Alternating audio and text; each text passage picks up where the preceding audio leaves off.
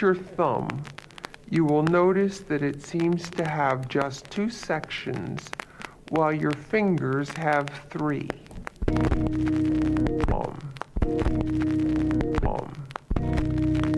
Present loss, loss. From BRIC in downtown Brooklyn, I'm Mackenzie Fagan, and this is Glitter and Doom. What you're hearing right now is a piece called The Language of Chance Number One by Brooklyn based artist Maria Chavez. It's a real treat when we get to feature an artist on Glitter and Doom who works with sound because it is easier for me. Not to say that I don't love having guests on the show who are writers or visual artists, but it means I have to paint a picture with my words, and I'm just gonna end up telling you to Google their art anyway. But Maria works with sound. My name is Maria Chavez, she, her. Uh, I am known as a sound artist, abstract turntablist, and DJ, and I'm based here in New York City, in Brooklyn. So, I guess from most accessible, or maybe the thing that people would understand the most to least, would be DJ, like most people get that. Sound artist, maybe people have heard of sound artists. But then abstract turntablist, I think maybe some people may not know what that is. So, what does your work look like and sound like? Originally, I would sit down uh, with one turntable and one DJ mixer, and I would have a collection of broken needles from perfect to broken, totally broken off, and a collection of broken to perfect records that I considered my uh, sonic vocabulary and I considered my needles, my pencils of sound. And I combined the two to improvise sound pieces that aren't necessarily musical or directed with the idea of music. So let's hear what that sounds like. Maria starts with one record on her turntable. In this case, it's a test tone record that a repairman might use to calibrate your hi fi.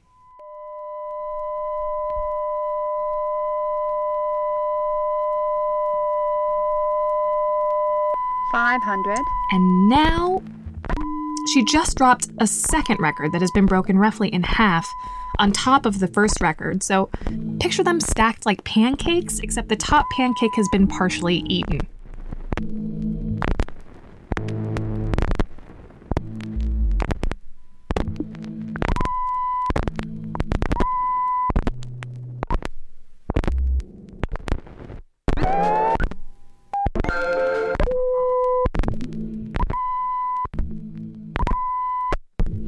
And now we'll hear her at a third record. opened his mouth. He, he has people.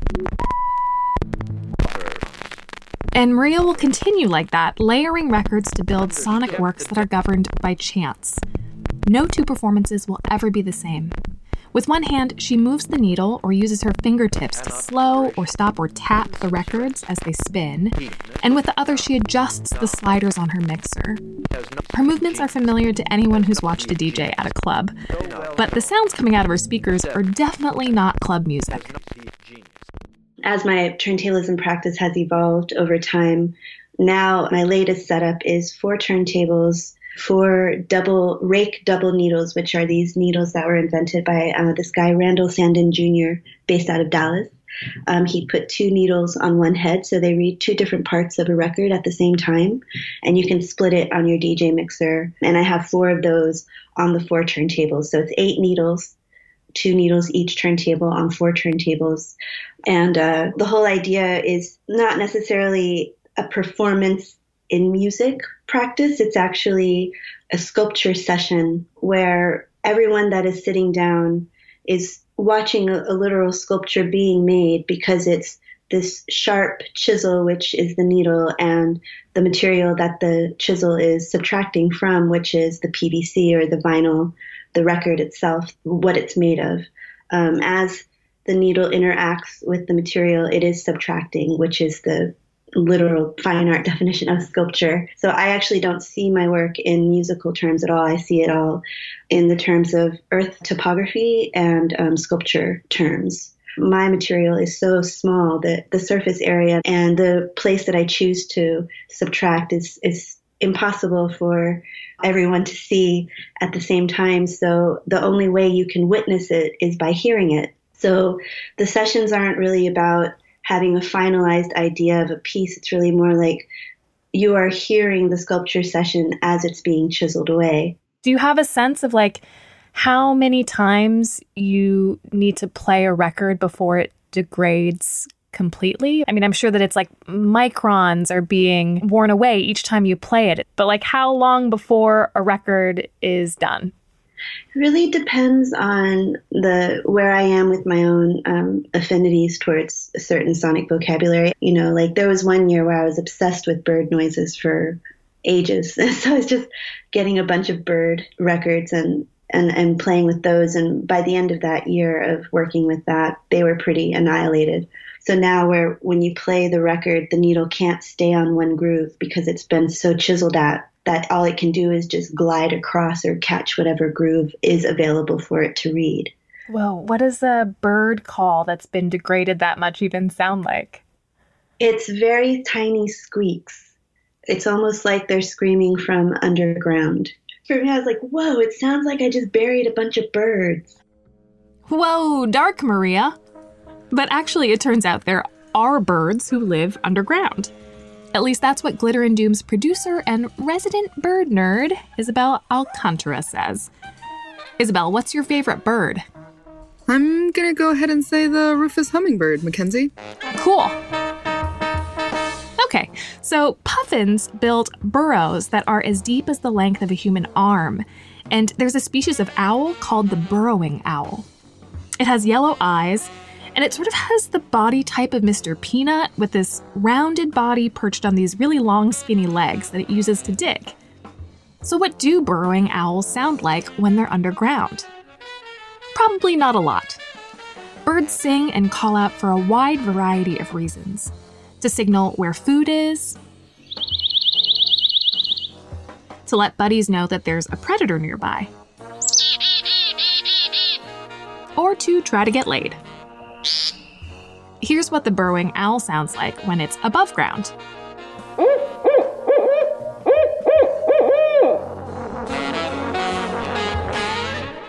However, once ground dwelling birds are inside their burrows, they're not making a ton of noise. The whole point is to hide from predators, not be like, hey guys, I'm over here in this hole with my succulent little burrowing owl hatchlings. But if owls don't make noise when they're underground, and stay with me because this is a bit of a leap, they were very much a part of the Underground Railroad. Hoot owl calling in the ghosted air, five times calling to the haunts in the air, shadow of a face in the scary leaves, shadow of a voice in the talking leaves. That is poet Robert Hayden's Runagate Runagate, about the Underground Railroad and specifically about Harriet Tubman's use of owl calls. Tubman grew up in Maryland in an area with wetlands, swamps, and forests. To be an effective Underground Railroad conductor, she called on her deep knowledge of the region's environment and wildlife to communicate, navigate, and survive. For example, we know that she used the call of an owl to signal to freedom seekers whether the coast was or wasn't clear. Isabel, what type of owl call would Harriet Tubman have used? Based on the region, folks think this is probably the barred owl. It hoots in about eight syllables, and it sounds like, and I quote, Who cooks for you? Who cooks for you?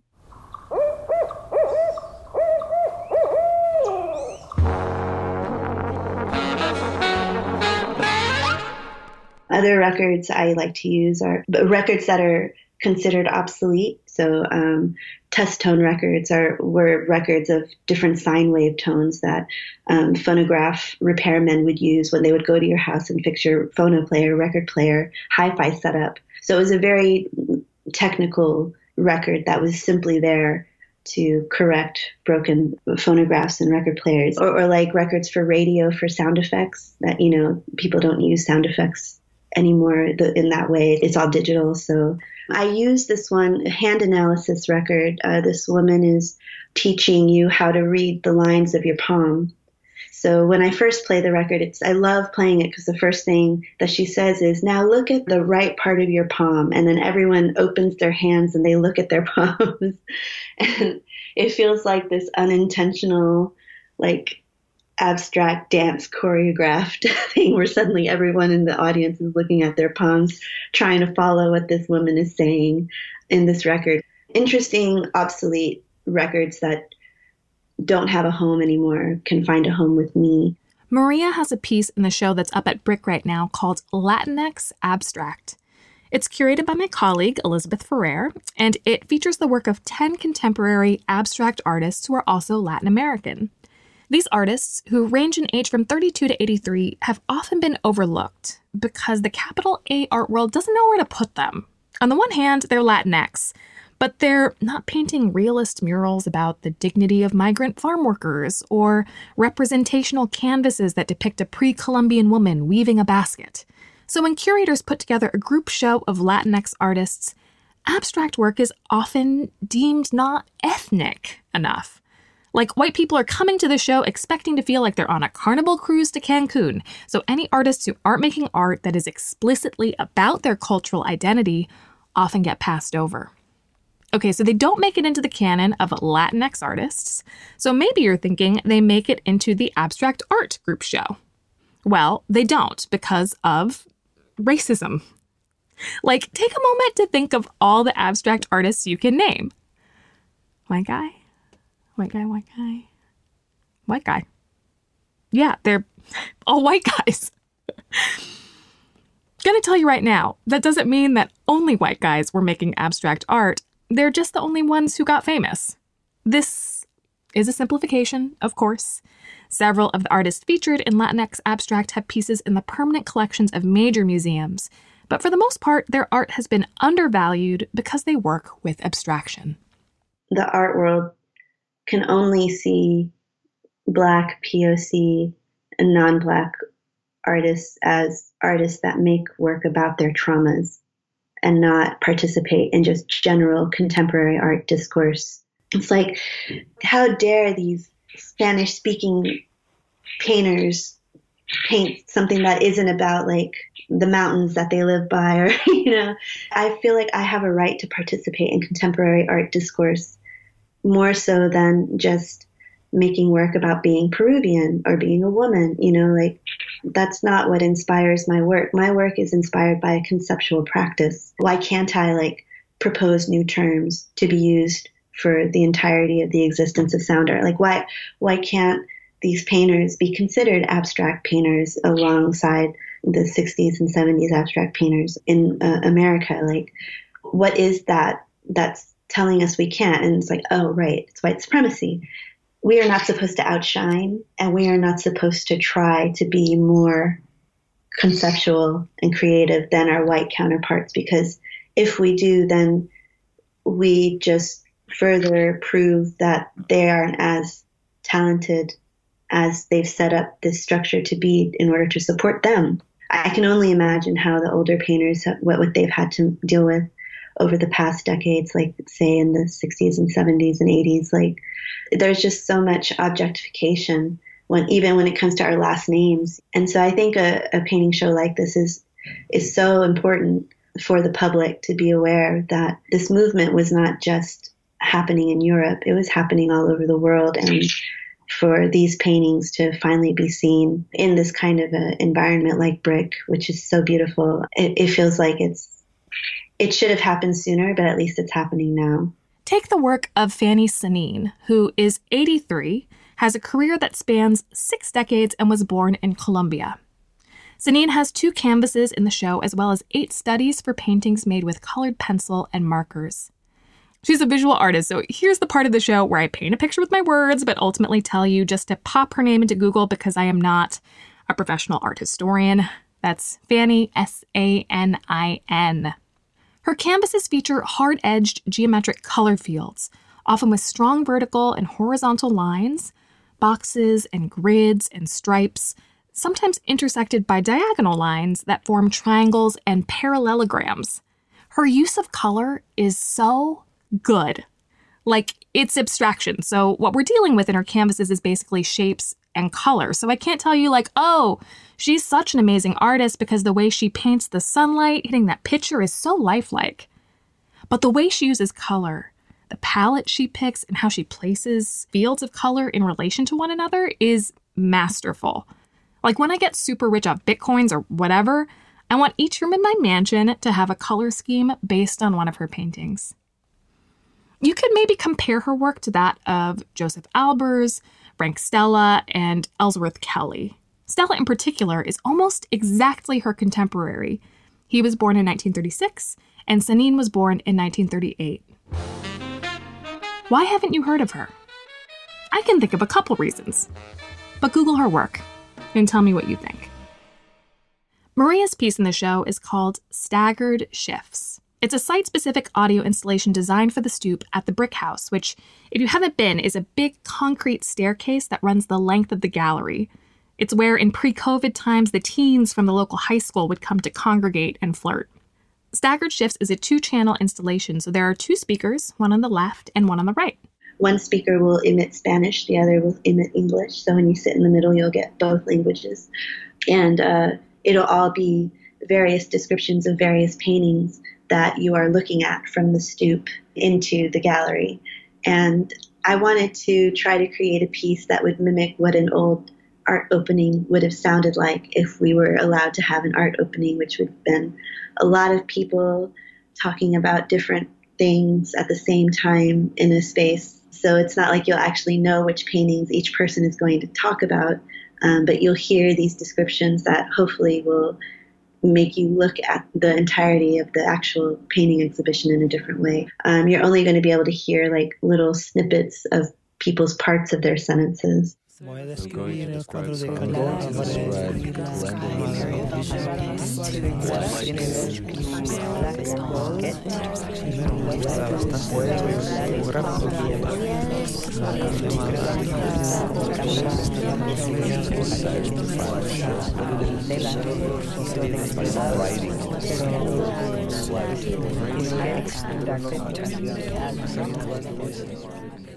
how did you find your way to this work? What, were you starting from a place of DJing and musicianship, or did you come to it through a more artistic practice, or are you really into game theory, or uh, what was your entry point?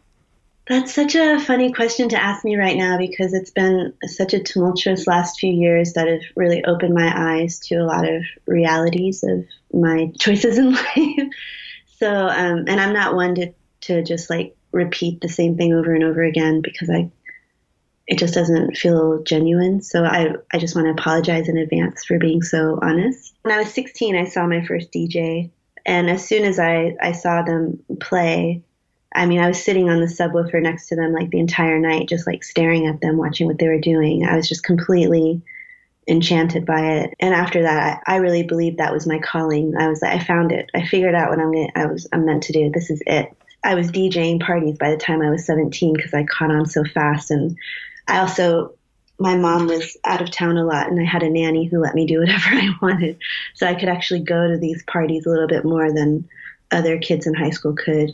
The DJ world in the late 90s, early 2000s was really in a, in a weird phase. You know, they had just gotten through this 90s rave electronic music explosion that somehow sort of dwindled and as I was starting to shift in the more abstract way of like starting to play with my needle a little more rather than just letting it do what it's supposed to do, that really hit a nerve, a negative nerve with the scene and and they, they rejected it and didn't want me to do it. So I found myself in a place where I was seeking out a safe place to try these experiments. And luckily, that's when I met um, David Dove, who was the director of the Pauline Oliveros Foundation. And through Dave, I met Pauline Oliveros, who gave me the understanding that this could be some kind of a career if, if it was something that I wanted. I completely quit DJing and just focused solely on the turntablism stuff, which which then evolved into more art installation. Uh, it'll almost be 20 years, I think, in another two years that I've been doing this. Um,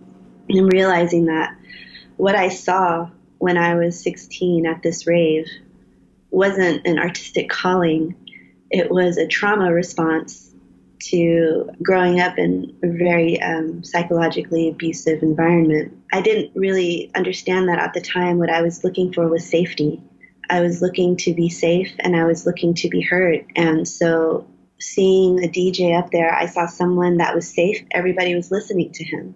And so I mis- mistook this trauma response for an artistic calling. And, and now I'm in this really funny position where I'm actually part of history now. And so now this next phase of my work is, is starting to uncover who I am without the need to be heard and who am I without the need to be safe.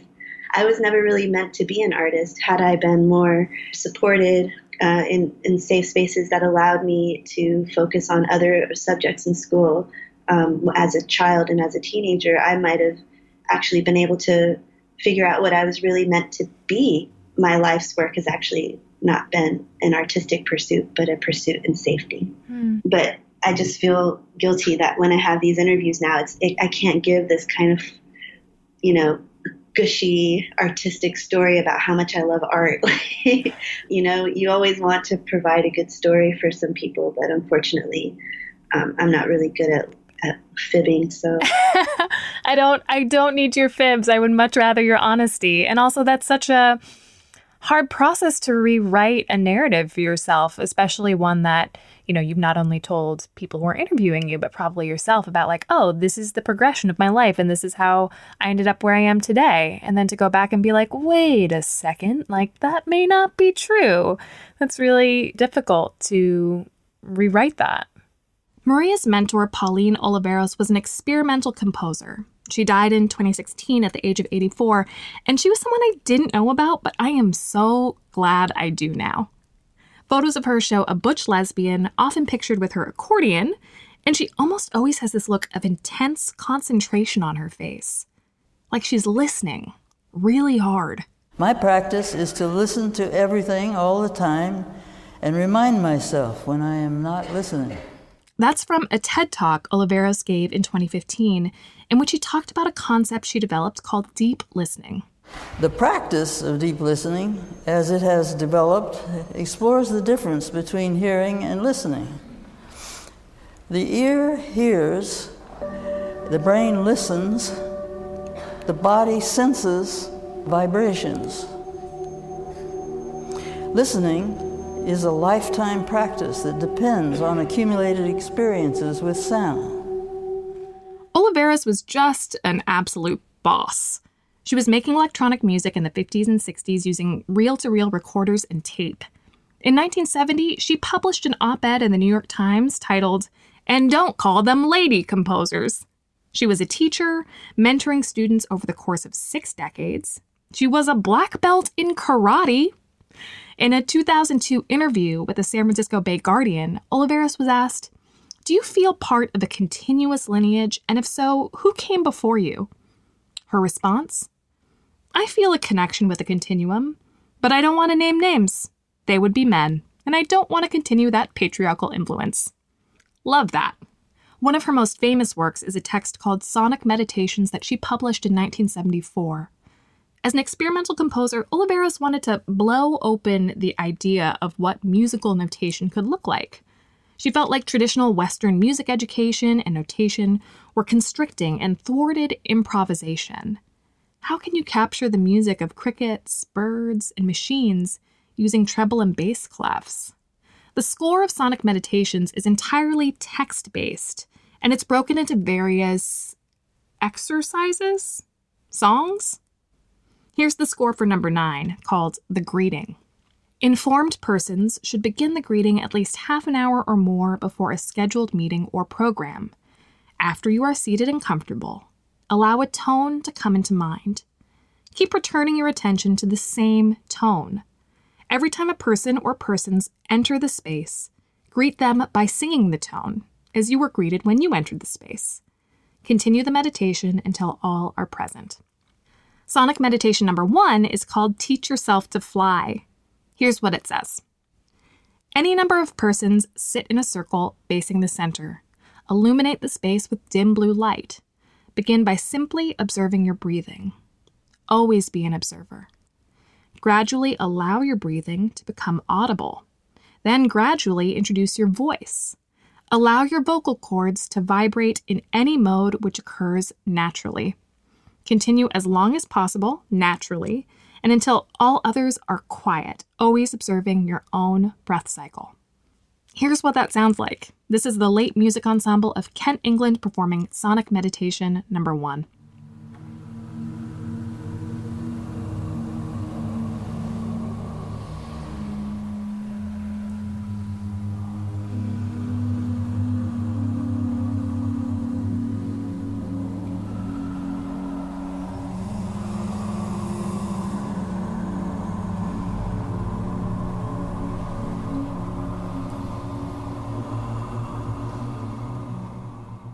Oliveros also invited nature and the natural world into her compositions. The shortest sonic meditation, number five, is called Native. It reads Take a walk at night. Walk so silently that the bottoms of your feet become ears. Number two is a variation on number one, Teach Yourself to Fly, the one that you just heard. It says, Search for a natural or artificial canyon, forest, or deserted municipal quad perform Teach Yourself to Fly in this space. She also performed with her trio, the Deep Listening Band, in cisterns and caves. And when I asked Maria what was next for her and her art, I could see her building on Oliveros' legacy.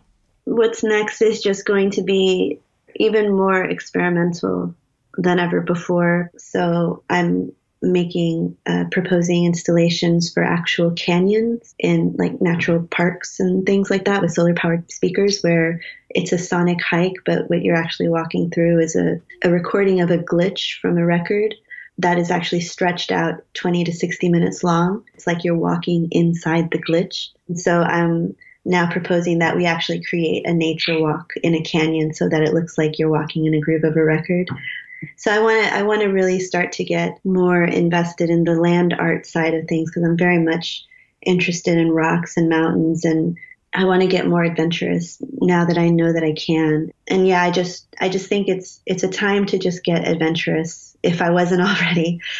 Watch out. now I feel like I can do anything because I literally can and and people will let me and I have the access to do it and it's exciting and not very many women in my position, let alone from a Spanish speaking country like Peru, would have this kind of access in New York City or even internationally. So the fact that I do have this is really invigorating. Like the other artists featured in Latinx Abstract, Maria's career as an abstract sound artist has nothing to do with her identity as a Peruvian American woman, insofar she's not making work about the Andes or racism or immigration. But it also has everything to do with her identity as a Peruvian American woman because how could it not? In an interview that she did with the Creative Independent, Maria said, Writing is the only way for people to really take me seriously. I wouldn't even have a career if I wasn't writing. When I asked her about this, she told me that her first book, of technique, chance procedures on turntable, kind of came about by accident. She wanted to stop performing, but she had all this knowledge that she wanted to preserve. And the book became this really acclaimed piece of scholarship. Universities and other institutions acquired copies for their libraries, and all of a sudden, people were taking her seriously. She thinks that without that book and the academic credibility it conferred, she would have continued to be dismissed by the art establishment. Too abstract to be grouped with Latinx artists, and too brown to be let into the club. Maria's piece, Staggered Shifts, as well as Fanny Sanin's work and the rest of the Latinx Abstract show, will be on display at BRIC in downtown Brooklyn until May 2nd. Visit bricartsmedia.org for more information. You may have noticed that Glitter and Doom came to your feed on Wednesday instead of Thursday. Good eye. Glitter and Doom will now be airing every other Wednesday wherever you get your podcasts thank you to BRIC's Chief Curator, Elizabeth Ferrer, and a special thank you to BRIC's Senior Vice President of Community Media, Tony Riddle, for lending us his voice. Don't forget to book a socially distant visit to Brick and take in the Latinx Abstract Show on display till May 2nd. Check out bricartsmedia.org for more information.